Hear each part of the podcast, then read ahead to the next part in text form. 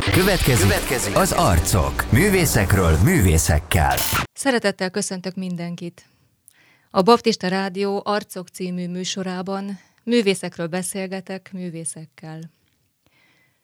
Murányi Kovács Anita vagyok. Azért készítem ezt a műsort, mert érdekelnek a művészek élettörténetei, és úgy gondolom, hogy ezek mások számára is érdekesek lehetnek. A mai beszélgető társam a telefon végén Tóka Ágoston orgona művész. Szervusz Ágoston, nagyon köszönöm, hogy elfogadtad a meghívásomat. Szervusz Anita, szeretettel, és szeretettel köszöntöm a hallgatókat is. Hogy vagy mostanában? Igen, aktív vagy az online koncertezés terén ezekben az időkben is. Sikerült már kipihenned az elmúlt időszak fáradalmait? Köszönöm a kérdést, nagyjából sikerült, és hát úgy tűnik, hogy a következő hetek is ebben az értelemben a pihenésről fognak szólni, mert hogy több hangversenyen már nem lesz az idei évben, online formában sem. Ez az első év egyébként a pályafutásomban, amikor teljesen üres decembernek nézek elébe, de hát azt hiszem ebben a helyzetben ez nem kivételes és nem meglepő a kollégák számára sem.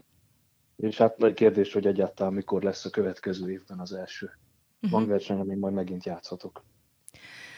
Viszont a napokban volt egy remek koncerted az Óbudai Danubia zenekarral. Mondanál erről nekünk néhány szót? Természetesen ez egy nagyon érdekes feladat volt aminek hát a, a kihívás volt a, a legnagyobb érdekessége, uh-huh. ugyanis ezt a hangversenyt, ezt hát tulajdonképpen a műsor az ugyan megmaradt, de ezt a hangversenyt ezt egy osztrák orgona művész játszotta volna ezzel a mhm. zenekarral, mégpedig a, a Szegedi Fogadalmi templomban és a Pécsi Székesegyházban. Mm. Hát ehhez képest én játszottam, és a, a Zeneakadémián, Úgyhogy ami maradt az eredeti koncepcióból, az a, a, az a Flor Peters orgona verseny, ez egy mm. 20. századi zenemű, ami, ami most lett Magyarországon először mm. bemutatva, eljátszva. Jól tudom, hogy néhány napod volt csak ennek a műnek az elsajátítására? Ezek Igen, szerint? a végsőkig reménykedtek abba, hogy ez a osztrák kollega be tud jönni majd és eljátsza ezt a hangversenyt de hát ez nagyon erősen kérdésessé vált, és hát a, az akkori bejelentéseknek a, az értelmében aztán teljesen el is lehetetlenült, nem csak az, hogy ő játszon, hanem az is, hogy a eredeti helyszíneken és meghívott közönséggel ezt mm. meg tudják tartani. És hát végül azt a megoldást választották, hogy a Zeneakadémiáról közvetít, közvetítik, közönség nélkül természetesen. Mm. És hát ez egészen konkrétan azon a héten szerda délben dőlt el. Uh-huh. Én kedden már hozzájutottam a kinyomtatott uh-huh. kottához, és hát lefekvés előtt úgy, mert esti mese gyanánt így egy másfél órát nézegettem a tételeket, hogy mégis hogyan van összerakva ez a darab, és ha esetleg mégiscsak el kell játszani, nem nagyon hittem akkor benne, hogy ez megvalósítható szervezési szempontból, de ha mégis el kell játszani, akkor, akkor hogyan lehet megtanulni nagyon gyorsan. És aztán szerda délbe kiderült, hogy mégiscsak el kell játszani. és hát onnantól kezdve akkor eh, komoly gyakorlás, szerda, csütörtök, péntek egész nap gyakoroltam, és eh, hát aztán szombat reggel sikerült olyan állapotba hozni, hogy zenekarral el tudtuk próbálni, mm. és mm. aznap este a Zeneakadémián előkészítettem a regisztrációt, az orgonának a hangszíneit. Másnap reggel főpróbáltunk, és vasárnap este volt ez a Igen. hangverseny, ami egyébként visszahallgatható a Facebookon is, és a Youtube-on is, a Filharmonia oldalán. Igen. Nagy szeretettel is ajánlom ezt mindenkinek, hogy hallgassa meg, mert nagyszerű koncert volt, és igazán, és tényleg szívből gratulálok neked ehhez a nagy teljesítményhez. Köszönöm szépen. A kihívások azok jót tesznek a, igen, igen. az embernek. Talán még az is jó dolog, hogyha egy férfi az vonzódik a kihívásokhoz. Uh-huh. Nálam ez néha egy kicsit határon van, mert nekem olyan vonzerőt jelentenek ezek a lehetetlen feladatok, uh-huh. amiben aztán kapaszkodni kell, hogy ne bukjak bele. De hát most úgy éreztem, hogy egy felsőbb segítséget is uh-huh. kaptam, és így sikerült tényleg egy szép koncertet játszani a rövid idő ellenére is. Igen is, tudom tanúsítani. Ágoston, én most a mai nappal kapcsolatban azt határoztam el, hogy egy, hát egy rövid időutazásra szeretnélek téged meghívni, a saját életutaddal kapcsolatos. Hogyan lettél zenész? Honnan indultál el? Milyen hatások értek téged gyerekkorodban? Hát hadd vonjak egy szerénytelen párhuzamot, de csak azért, hogy érthető legyen. A Bach családban a 17. században ugye mindig apáról fiúra szállt mm-hmm. ez a mesterség, és gyakorlatilag a, amikor Johann Sebastian Bach ugye a minden idők legtehetségesebb zenész mhm. Bachja megszületett, addigra a Türingiában már közes távol minden városi és templomi muzsikus jó esélye Bach volt. Na hát ez a modern világban már nem e, sokszor van így, de mhm. van, e, van rá példa, uh-huh. hogy a, a zenész hivatás az öröklődik apáról fiúra, uh-huh. és az én esetemben is így volt. Az édesapám szintén ezzel foglalkozik, uh-huh. és, és aztán én szintén ezt választottam hivatásul. Mm, mondjuk is el, hogy Tóka Szabolcs orgonaművész az édesapád. Így van. Székesfehérváron kezdtél el zongorázni, de én feltételezem, hogy baptista gyülekezetben már téged jóval korábban értek zenei hatások, mint az iskolában. Igen, itt, itt akkor hadd mondjak egy másik zenei párhuzamot egy teljesen más világból. Elvis Presley mondta állítólag azt, hogy mindent a templomba tanult. Aztán hát eléggé más területen hasznosította, de hát a tehetség az ugye nem kérdés.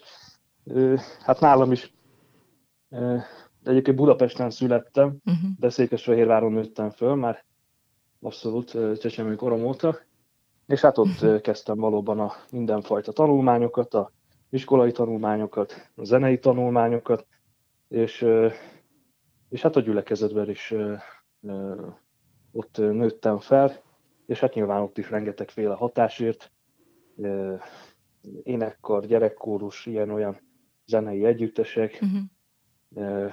és hát én is mindig a éppen aktuális szintemem, szintemhez mérten ezekben részt vettem, uh-huh. úgyhogy így, így indult. Aztán ez tartott is, ha jól, jól tudom, 14 éves korodig, amikor Vácra költöztél, a Pikéti Tibor konzervatóriumban Bednarik Anasztázia tanítványai voltál. Ezekre a Vácon töltött évekre hogyan emlékszel? Ezek pont egybeestek a kamaszkoroddal, a családról való némi leválással is.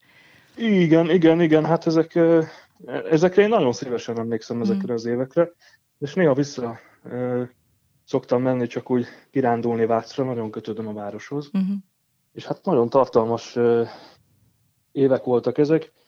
Ugye a szakma alapját azt ott, ott kellett megtanulni, és erre abszolút minden lehetőség biztosítva is volt, uh-huh. mind, a, mind az orgona tanulás, mind az egyéb zenei tantárgyaknak a, a tanulása uh-huh. abszolút biztosítva volt, és hát egy olyan alapot kaptam ott, amire aztán utána lehetett építeni a összefűzve ugye azzal, amit a, az egyházi szolgálatokban uh-huh.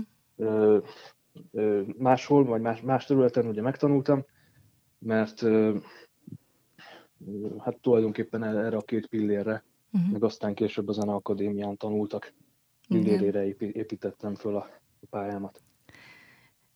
Könnyen vészelted át egyébként, hogy elkerültél Fehérváról a családi kötelékekből? Kicsit önállóvá váltál? Mm, hát ezt nehéz megmondani. Ugye egy kamasz életében mindig vannak nagy érzelmi viharok, meg mély érzések. Nekem a, a, a komoly munkát azt ott tanultam, uh-huh. és ott szoktam meg uh-huh. ezekbe az évekbe, és ez átvezetett ezeken a viharokon Igen. is. Igen, a, értem. voltak is nehézségek, a cél az mindig világos volt, és, mm. és ilyen módon át is tudtam ezeken lépni. Emlékszem, hogy egyszer beszéltél arról, hogy volt egy törés a zenei tanulmányaidban, amikor el akartál fordulni a zenetanulástól, akkor volt neked B-terved? Igen, ez még a Váci évek előtt volt. Aha. Még általános iskolás koromban mert hogy én úgy, úgy, hogy is mondjam ezt jó, úgy komolyan zongorázgattam, uh-huh. talán egy, ebben a mondatban ide meg oda is van egy irány, és jártam zongora versenyekre, meg rengeteget gyakoroltam, de igazából olyan mélyebb elköteleződés nem volt. Uh-huh. És azt gondolom, ez egy jó uh-huh. dolog volt, hogy a, még az általános iskolai éveim vége, végén néhány évet mást is kipróbáltam, akkor atlétikai egyesületbe jártam, meg sok klubba jártam, és akkor azokat próbálgattam így nagyon komolyan csinálni. Érdekelt a történelem is egyébként, rengeteget olvasgattam, azt nagyon szerettem a mai napig is.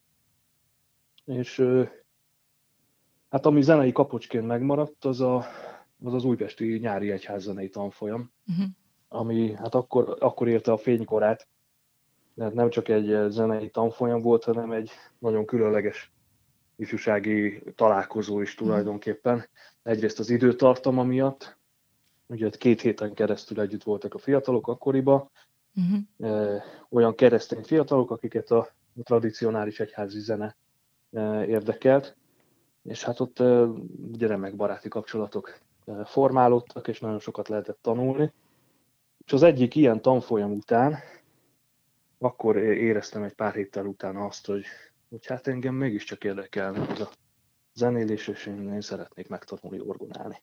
Uh-huh. Az ambíció annyi volt akkor, hogy ha az édesapám nincs ott a gyülekezetben, akkor én is el tudjam játszani az énekeket uh-huh. négy szólamra. Uh-huh. Tehát így kezdődött, aztán végül más lett belőle, vagy más is. Igen. Aztán a Zeneakadémián kitüntetéses diplomával végeztél. 2013-ban Pál Úr János, Rupert István, Fassang László növendékeként, orgona mellett Prúnyi Ilonánál tanultál zongorázni, csembalót és barokk kamarazenét Spányi Miklósnál. Így a zene akadémista önmagadat hogyan látod? Igen, hát úgy a végére már úgy kikristályosodott, és a diploma koncertemben is ez szerintem nagyon erősen érezhető volt, hogy mégis ki vagyok én, és milyen keretek között, meg módon szeretném ezt a pályát csinálni. Uh-huh. Nagyszerű tanáraim voltak, és hát ott azokban az években is nagyon sokat dolgoztam. Uh-huh. És közben már 2010-től elkezdtem a szolgálatot az újpesti baptista gyülekezetben, uh-huh. úgyhogy hát ott tovább erősödött az, hogy hogy az iskolában tanultakat és a, és a szolgálatból megtanulható dolgokat, azokat összekapcsoljam, és Igen. egyfajta ilyen erőáramlás induljon meg. Uh-huh. Ugye hát a, csak hogy értetővé tegyem, a, az iskolában ugye mindenféle zenei tárgyakat tanultunk, és hát orgonán nagy darabokat kellett tanulni és eljátszani. Ehhez képest az egyházi szolgálatban ugye kórussal kellett próbálni, gyerekeket kellett kísérni, uh-huh. nagyon mindennapos volt a lapról olvasás, a transponálás, tehát a kottaképnek egy más hangnemben való, kottaképtől eltérő hangnemben való megszólaltatása. Uh-huh. Akkor kezdtem el a rögtönzéssel is komolyabban foglalkozni, hogy a, a régi organisták módján a gyülekezeti éneklést azt egy Igen igényes rögtönzéssel vezessen be, vagy kössem át esetleg egy másik énekhez. És hát ezek a dolgok ugye összekapcsolódtak, meg erősítették egymást. Igen. Most, ahogyan így átértél az egyház zenész önmagadra, és meg is említetted, hogy 2010 óta vagy az Újpesti Baptista gyülekezetnek az orgonistája. Így két dologról szeretnék beszélni, az Újpesti Baptista gyülekezet kapcsán egyrészt arról, hogy Beharka Pálnak, bácsinak milyen szerepe volt a te művészi pályádon? Ö, igen, hát azt gondolom, hogy a, az ember életében egy nagy ajándék az, hogyha olyan példaképei lehetnek, akiket közelről ismer. Uh-huh mindennapi kapcsolatban lehet velük, mert akkor nyilván a minta, ami, ami példaértékű, az sokkal jobban kirajzolódik. Uh-huh. És hát ez az, ami engem elsődlegesen Pali bácsihoz fűz. A, hát kezdjük talán a szakmai dolgoknál. Az az elkötelezettség, ahogy ő a, az egyházi szolgálatát végezte, ez, ez mindenképpen a mintának egy nagyon fontos része. Uh-huh. E, aztán a tanárként, ugye mindenki jól ismeri a, a Gyülekezeti Orgonajáték című könyveit, a uh-huh. egyes meg a kettes könyvet, és hát az elmúlt években én ezt sok-sok diáknak gyakorlatilag végig tanítottam az első gyakorlattól, tehát az elemi kotaolvasástól a bonyolult pedálos és mindenféle gyakorlatokig. És hát ilyen módon is, amikor 10., 15., 20. növendéknek tanítja az ember ugyanazt az anyagot, uh-huh. akkor egyre jobban kirajzolódik a pedagógus a háttérben, aki összeállította, sorrendbe rakta ezt, a, ezt az anyagot, és hát akkor nagyon kitűnt nekem, hogy milyen hihetetlen igényességgel és átgondoltsággal van összerakva uh-huh. ez a tankönyv. Úgyhogy ilyen módon is. Aztán az a fajta orgonálása, hogy ő a kórust kísérte, vagy a gyülekezeti éneklést vezette, ez, ez nagyon példaértékű. Számomra az a hihetetlen színesség és zeneiség. És szólistaként pedig uh-huh. leginkább a, a hangszínek iránti igényesség, és a, és a repertoárnak a tudatos választása, ő mindig úgy próbálta a koncertműsorait kiválasztani, hogy az adott hallgatóságnak az a lehető legtöbbet adjon mm. és mondjon. Úgyhogy ezek mindenképpen olyan dolgok, amiket én abszolút tőle tanultam, tőle viszek tovább, és nagyon-nagyon büszke vagyok erre. Uh-huh. Ez a szakmai része. Igen. Na most, hát emberként is a, Hát minden szakmában vannak ugye bizonyos rivalizálások. Az organista szakma az egy kicsi szakma, és olyan óriási tét szerintem nincsen, de még azért itt is előfordulnak különböző konfliktusok, illetve csatározási területek. Az a mód, hogy az a szerénység és a kollégák iránti tisztelet, hogy ő, ő viseltetett, ez, ez szintén egy annyira konkrét minta, hogy, hogy nem is kérdés számomra. Ugye több ilyen mintát is látva, nem kérdés, hogy ez az, amit, amit tovább kell vinni. Nem csak azért, mert, mert erkölcsileg esetleg ez helyes, uh-huh. hanem mert, mert az ő abban a derűben, meg abban a vidámságban, ahogy ő az életét éli most is, uh-huh. abban számomra kirajzolódott, hogy ez az értelmes választás még a saját jól felfogott érdekem is. Uh-huh. És hát még egy dolgot hadd mondjak el, szívesen beszélek róla, ugye az ember uh-huh. szeret valakit, nagyon szívesen beszél róla, és uh, megfigyeltem én őt a családi életében is. Uh-huh. Tehettem ezt azért, mert nagyon sokszor ülhettem a, az asztalnál vendégként, uh-huh. különböző uh, családi ebédeken, sokszor vasárnaponként, eh, ahol hát a gyerekek, unokák, dédunokák mellett én is ott lehettem, és ha Pali bácsinak jó kedve volt, akkor a régi történetek előkerültek. Egészen odáig, amikor az egyszerű organista a Zeneakadémián a műszálas nadrágában becsúszott a pedálok közé, és hát a lapozónak kellett őt kihúzni. és, hát ugye mivel ez nem egy templomi, hanem egy színpadi történet volt, tehát az egész közönség ezt abszolút látta, és jó nagy erőtséget okozott. Na de a lényeg, az, ahogy ő a családtagokkal bánt, és különösen a, a feleségével, az a mm. szeretet, az, az számomra egy nagyon erős minta.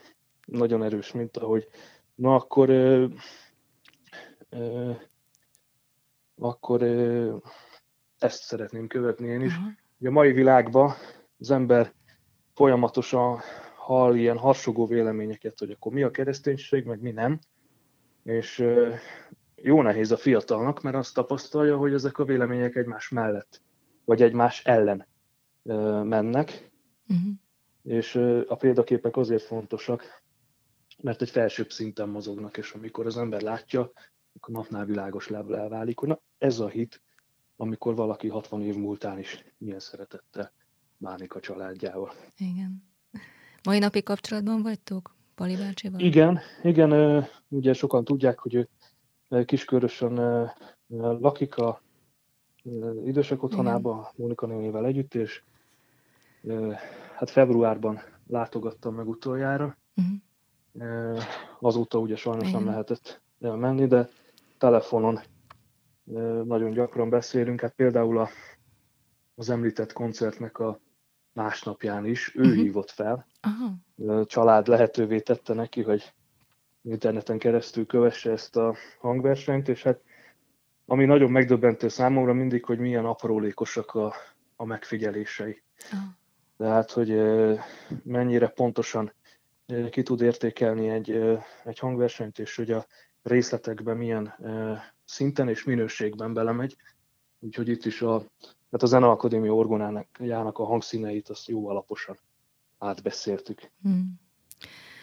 Pali bácsitól nem csak az újpesti baptista gyülekezet orgonistája címet örökölted, hanem 2016-tól a Baptista Központi Énekar állandó korrepetítora is vagy. Hát hogyan alakult benned ki ez a kötődés és ez az elhivatottság a Baptista Központi Énekkar iránt?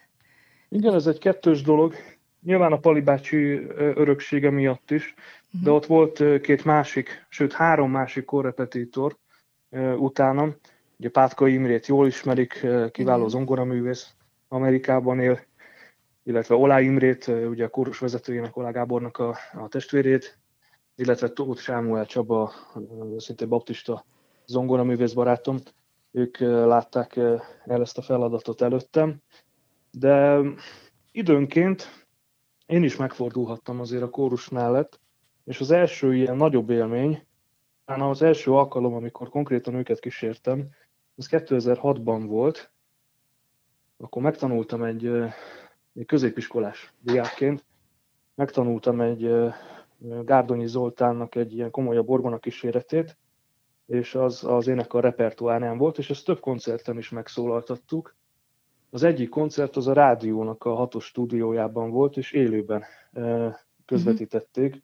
Mm-hmm. És hát nekem akkor, én ugye 18 éves voltam akkor, nekem ez rengeteget jelentett, hogy a, a kórus vezetője ennyire megbízott bennem, hogy egy ilyen kiélezett szituációban rábízta ezt a kíséretet, az összes többi művet akkor Pátka Imre kísérte, ugye hihetetlen rutinnal és csodálatos zeneiséggel. Ő is egyébként ilyen szempontból egy nagyon jó uh-huh. minta nekem, meg egy példakép, de hogy ezt az egyet, ezt én kísérhettem el, és aztán utána előfordultam néha a kórusnál, és aztán 2013-ban amikor a diploma hangversenyen mm. voltam a művészetek palotájába, akkor azt találtam ki, hogy szintén szólaljon meg egy ilyen Gárdonyi Zoltán kórusmű, és ezt adja elő a három számomra legfontosabb baptista kórus. Az egyik ugye a központi énekkar volt, a másik nyilván az újpesti énekkar, a harmadik meg a Pesterzsébeti énekkar, hiszen 2010-ig ott szolgáltam édesapám mellett, és és hát a háromból együtt egy ilyen körülbelül 120 fős együttes lett, és hát Gábor ezt kiválóan uh-huh. összefogta, irányította, és megszólaltattuk ezt a, a művet, és hát akkor indult el az a, az a barátság, talán, hogy, hogy ezekben a kiélezett helyzetekben mi, mi tudunk egymásra számítani. Uh-huh. Ő is tudja, hogy mindent meg fogok tenni a, a stabil, ugyanakkor rugalmas kíséretért. Én is tudom, hogyha ő hallja és érzékeli azt, hogy valahol esetleg a, az igyekezetbe hiba csúszik, akkor azt az ő gördülékenysége fogja megoldani, és hát így nyilván sikeres zenei produkciók létrehozhatók, hogyha két kulcsember ilyen módon viszonyul egymáshoz, és aztán ezt további koncertek követték, uh-huh. és aztán 2016 nyarán úgy alakult, hogy Tóth Sámuel nem tudta ellátni ezt a mhm. feladatot, és akkor kerestek meg, mind a ketten, hogy folytatnám el, természetesen nagy örömmel mondtam igent, és nagy szeretettel végzem azóta is ezt a szolgálatot. A Baptista Teológiai Akadémia tanáraként számodra mi a legfontosabb célkitűzés azzal kapcsolatban, hogy Mit akarsz átadni a tanítványaidnak? Igen. Ez ugye a harmadik terület, Igen. amit Pali bácsitól örököltem. Talán az én életemben most abszolút periférikusabban van jelen, mint ahogy az ő életében volt. Ugye ő elsősorban mindig ott tanított, és hát nagyon sok növendéke volt. Uh-huh. Nekem néhány lelkész növendékem van most csak, és hát sok dolgot megpróbálok nekik átadni, uh-huh. és ez a kis csapat úgy érzem, hogy, hogy át is veszi. Hát az általános értelemben vett zenetanításban nekem két, két célom van. Az egyik, hogy élményt, a másik pedig, hogy használható tudást adjak. Ugye mivel akár ott, akár máshol, uh-huh. általában olyanokkal foglalkozom, akik az egyházi szolgálatban szeretnék hasznosítani a tanultakat. Nagyon fontos, hogy ez egy célorientált és eredménycentrikus képzés legyen, tehát hogy az az idő, amit ott eltöltünk együtt, annak mérhető eredményei legyenek akkor, amikor ők valahol a szolgálatba bekerülnek. Ugyanakkor a másik oldala ennek, hogy orgonát tanítani egy csodálatos dolog. Uh-huh. Egy, egy olyan, olyan terület, ahol először az egész zenei univerzummal, aztán meg annak minden további kapcsolódási pontjával az ember találkozik. Ugye 500 év zenéje, különböző európai országokból, utóbb, utóbbi 100-150 évben a tengeren túlról is, csodálatos gazdagság, uh-huh. melyik zeneszerző hogyan komponál, hogyan szerkeszti a darabokat, hogyan használja az orgonát, mi az, amit esetleg mindezzel ki akar fejezni, megfejthető-e ez egyáltalán. Uh-huh. És hát uh, itt jön a, a képbe egy további dolog, ami szerintem most specifikus, uh-huh. hogy uh, ugye ők mégiscsak lelkészek, és uh, én azt gondolom, hogy hogy nagyon fontos az, hogy egy, egy lelkész intellektuálisan is uh-huh. fejlődjön, és hát lehetőleg előtte járjon azoknak a híveknek, akiket uh-huh. ugye le, rá vannak bízva, mint lelkészre, és szerintem a zenetanulása erre egy nagyszerű eszköz. Uh-huh. Olyan módon nyitja ki az embernek a tudatát a, a dolgok intellektuális és érzelmi és spirituális tartalmára való nyitottságát, amit nagyon kevés más dolog tud ilyen módon, kompakt módon visszaadni. Ugye az, hogy e, valami érzelmi tartalmat ad, vagy intellektuális tartalmat ad, vagy spirituális önmagában, ez, ez nem különleges dolog. Hogyha párban jár, az, az már inkább, de hogy ez a hármasság, ez együtt van, zenetanulásnak ez mindenképpen egy csodája.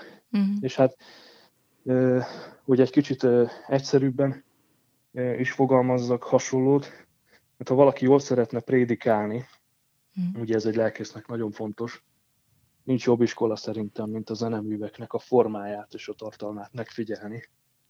Aki látja azt, hogy egy adott intellektuális és egyéb dimenzióban mozgó tartalom, az hogyan van egy ilyen zenei formába bele sűrítve, az nagyon könnyen tudja ezt hasznosítani a beszédjében is. Mm. Szóba került már, hogy koncertzenész is vagy, hogy rendszeres szóló hangversenyeid vannak, és gyakran kísérőként is fellépsz, barokzenei együttesekben, kontinuójátékosként, rendszeresen közreműködsz a Nemzeti Filharmonikusok, a Magyar Rádió zenei együttesei, az Angelika Leánykar, vagy éppen a Nyíregyházi Kantémusz kórus kísérőjeként. És hát díjaidnak se szeri, se száma ifjú korod ellenére. Egy, egy néhányat felsorolok, 2012-ben közt, köztársasági ösztöndíjat kaptál, 2013-ban junior prima díjat, Fischer Anni ösztöndíjat többször is nyertél, és nemzetközi orgona versenyek díjazottjai vagy. 2017-ben az év junior baptista művésze lettél. Mit jelentenek számodra a díjak? Hát két, két dolgot tudnék erre mondani. Az egyik, hogy nyilván, hogy ezek mögött, a, a díjak mögött, ugye most arra már sok-sok ezer ledolgozott munkaóra van. Mm. És uh, nyilván ez egy olyan elkötelezettséget jelent, ami, ami után jól esik az elismerés, nem szeretnék álszent lenni. Azt gondolom, hogyha valaki elkötelezett egy irányba, akkor, akkor nagyon fontos neki, hogy egy pozitív visszacsatolást is kapjon.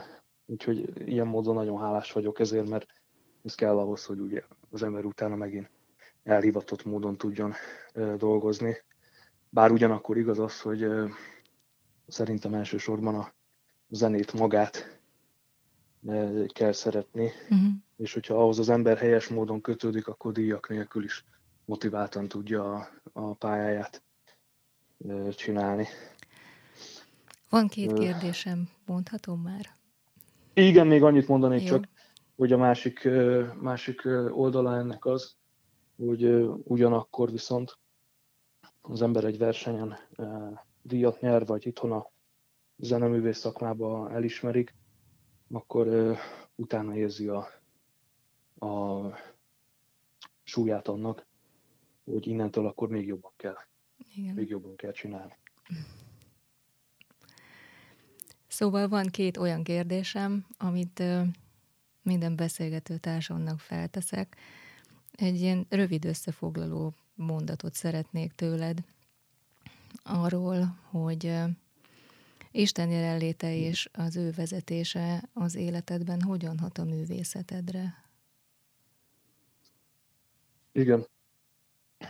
Hát mögött a sok minden mögött, amit most ugye elmeséltem, uh-huh. sok-sok év utazással, sok ezer óra munkája, mögött az is van, hogy, hogy mindig nagyon tudatosan kértem az áldást ezekre a, a dolgokra, és, és meg is kaptam rá. Igen. Úgyhogy még egy mondattal visszautalva egy Beharka Pali bácsira, tanultam tőle egy négy szavas életfilozófiát. Nem direkt szánta ezt életfilozófiának, csak megkérdeztem, hogy miért, miért működik ilyen szépen a családi élete, mm. és akkor annyit mondott, hogy sok imádság, sok humor. Aha. És hát ez úgy gondolom egy olyan kincs ez a négy szó, ami, ami én nagyon sokat gondolkozom rajta azóta is. És, és hát ami a, a szakmai teljesítmény illeti, amögött ott van a sok imádság is, ezt egyáltalán nem szeretném eltagadni.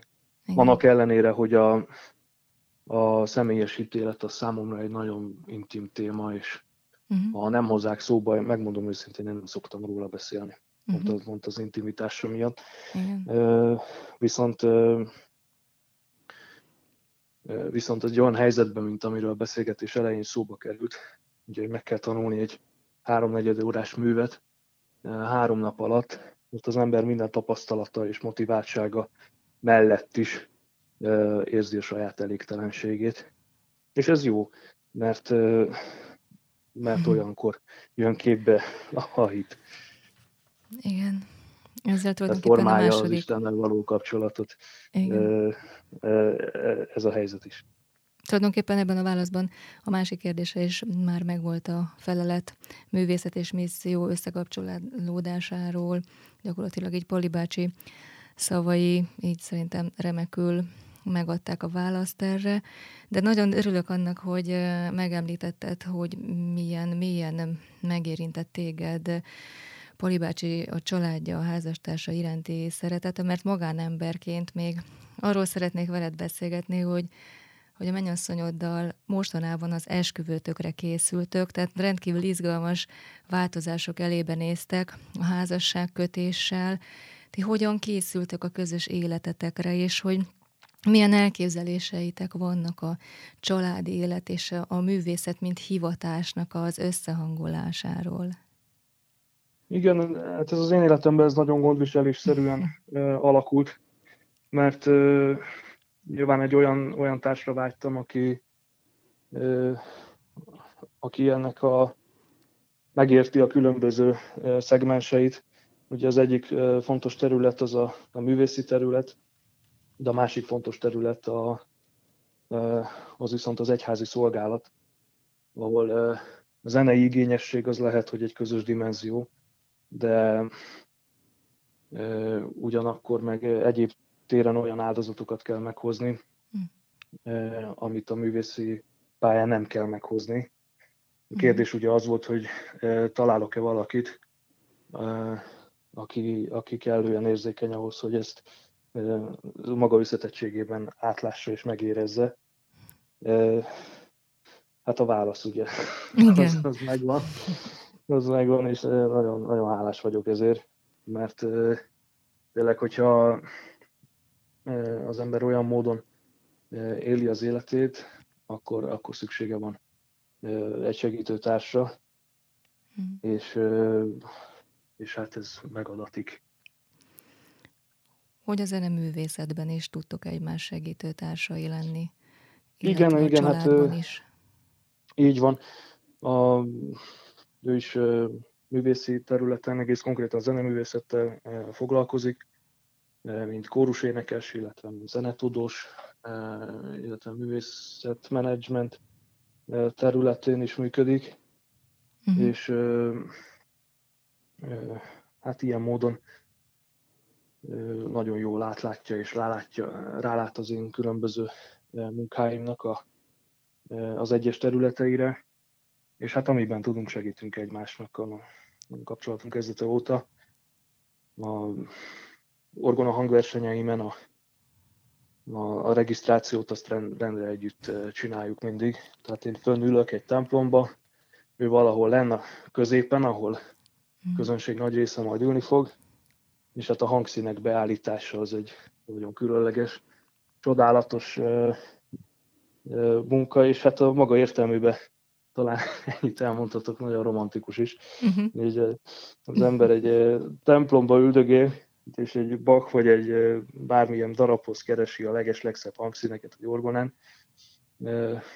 Hát ez egy külön hm. ajándék az életemben. Hát sok áldást a közös életetekhez. Köszönjük szépen. Azt szoktad mondani magadról, hogy te többet orgonálsz, mint nem. De mi van akkor, Igen. amikor éppen nem? Igen, hát ebbe az évben ugye most uh, egy kicsit azért ez uh-huh. fordult, mert uh, uh, ennek az a gyakorlati oka szokott lenni, hogy, hogy többet orgonálok, mint amennyit nem, hogy valahol mindig éppen tanítani kell, vagy istentisztelten játszani, kísérni valami, valakit, esetleg a koncertjeimre készülni, és hát a, a vírus előtt ez hát rendre teleírt naptáram, uh-huh. és nagyon-nagyon sűrű, feszített napi rendem volt.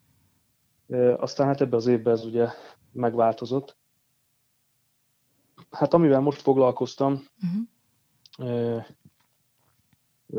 hogy egyfajta háttértudást építsek a, az egész, egész pályámhoz.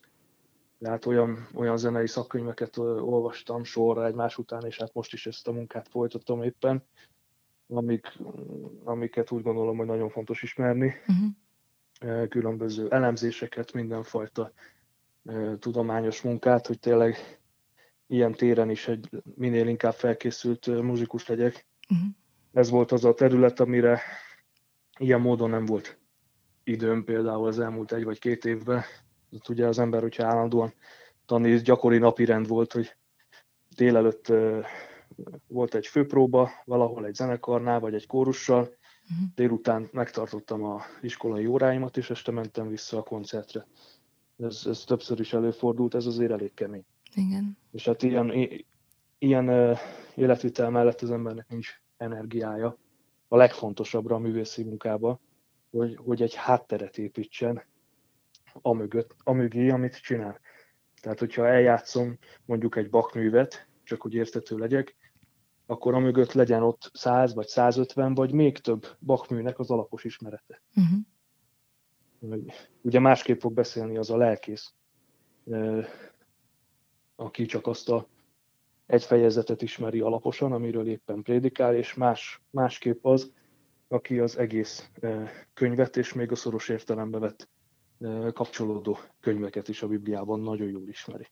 Mm. Úgyhogy ez egy fontos dolog, és ilyen szempontból ez a mostani helyzet egy áldás, mert erre most idő van.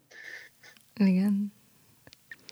Hát én úgy, úgy gondolom, hogy ez, ez zárszónak is nagyon nagyon remek, hogy igazából ki tudott tölteni gyakorlatilag szükség a te szükségeidet tudod betölteni ebben az időben is, ebben a kegyelemben, amelyben élsz. Én nagyon szép és áldott zenei és családi jövőt kívánok neked, még egyszer és nektek, és még egyszer nagyon köszönöm, hogy bejöttél így telefonon keresztül is ebbe a műsorba. Remélem, hogy hamarosan aztán személyesen, nyilvánosan is fogunk tudni találkozni, és, és akár együtt alkotni. Köszönöm szépen, Ágoston, hogy velünk voltál. Nagyon köszönöm a beszélgetést, és sok áldást kívánok neked is, és a hallgatók is. Mm. Köszönöm, és elköszönök a hallgatóinktól is. Minden jót kívánok. Viszont hallásra. Ez volt, Ez volt az Arcok. Művészekről, művészekkel. A műsorszám gyártója a Baptista Podcast. Baptista Podcast. Neked szól.